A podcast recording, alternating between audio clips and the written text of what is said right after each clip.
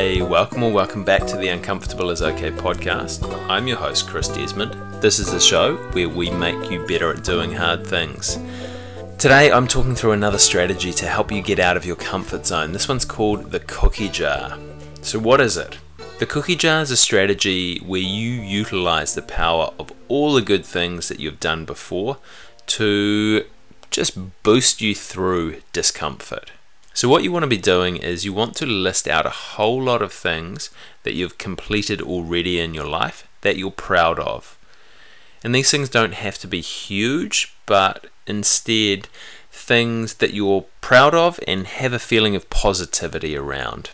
You'll also want to make sure that you memorize at least some of this list, because when you find yourself in discomfort and struggling to keep moving forward, what you need to do is you need to reach into the jar for a delicious mental cookie to get some sustenance and get some positivity, which helps you get through the hard part. So where do I apply the strategy of the cookie jar? This strategy is best applied in the moment, so it works best when you're working through some tough times and you're thinking of quitting. And when you start thinking of quitting, be aware of this. Notice that's what you want to do, and then reach into your cookie jar for one of those moments that you feel proud of. This strategy is best used in the moment. It does take some preparation because it's really difficult to come up with positive past experiences and achievement in the moment that you're thinking of giving up and you're just in a world of hurt. But if you've got these prepared already, then it becomes much more simple just to reach in and pick one out. So spend some time writing down and going over these proud memories so that you feel the emotion associated with them and can start to recreate that in the tough times. So this strategy in action. Now this is a strategy that I have stolen, and I've stolen it off David Goggins, who is one of the baddest men on the planet. And I use baddest in a good way. And if you have never heard of him, do yourself a favor and look him up.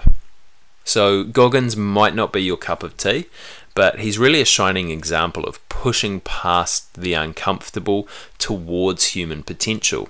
And if nothing else, he'll hopefully get you asking the question, what else might I be capable of? So Goggins, he wanted to run Badwater in 2006, which is one of the toughest ultramarathons around. And to get into this race, he needed to apply. And he was told that he needed to submit his running resume, including a 100-mile race. And at this point in time, he'd never run anything more than an unofficial marathon. And time was running out for him to do this stuff so he could apply. And chatting with the race director suggested that he try a 24-hour race called the San Diego One Day that was taking place 3 days from that conversation. So David laces up his shoes with no running preparation and gets ready to try and run the 100 miles so he can apply for Badwater.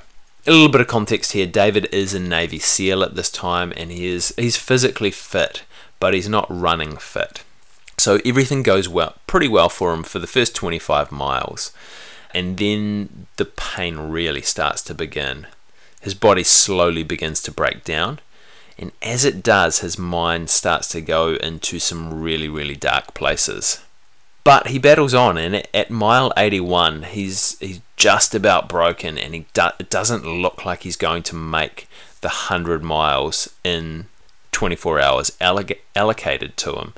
He's really thinking of giving up. His body's just about to give out. But then he starts to dig into his cookie jar. He thinks about his past victories, and he's been through some really, really hard stuff and come through the other side of it.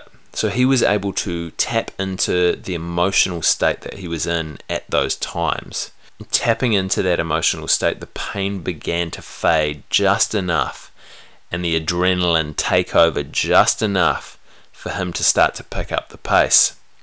Whenever that pain got too much for him, he dug back into the cookie jar and took another bite. So when he was in danger of not making the 100 miles in the 24 hours, This strategy managed to get David through, so he finished 100 miles in about 19 hours with no running preparation whatsoever, which is pretty impressive. So why does this work? When we've been beaten down to the point we're contemplating quitting, our attention tries to turn towards reasons that we should give up. It's really easy for our thoughts to come up with seemingly rational reasons we should just throw in the towel. But flipping our focus to the positive thoughts and feelings at this time doesn't allow those negative emotions and thoughts of giving up, doesn't let them have a foothold with us. So basically we're crowding out the negative with the positive, which is why it's important beforehand to train your ability to focus on the positive emotions of each memory. And the ability to focus on your past successes will get you going when the going gets tough, and also might just give you that boost that you need to get through things. So that's the cookie jar in a nutshell. This is one of the strategies that's going to be in the Get Out of My Comfort Zone book. So if you're interested in that at all, head over to getoutofmycomfortzone.com, pop your name down, and I'll make sure you keep updated with how the book's coming, where we're at with things, when we're thinking of launching, and hook you up with some sweet deals on it when it comes out. I'm also running some coaching sessions for individuals at the moment as well, specifically focused around taking on challenges, battling overwhelm, improving your resilience, improving your mental fitness. If this is something that you're interested in and you wanted to have a chat with me about it, then flick me a message on Facebook, Instagram, LinkedIn, Twitter, or send me an email, uncomfortableisok@gmail.com, and happy to sit down and have a bit of a chat, see if I can help you out at all with that. Thank you guys so much for getting uncomfortable with me today, and we'll see you next week for another amazing uncomfortable episode.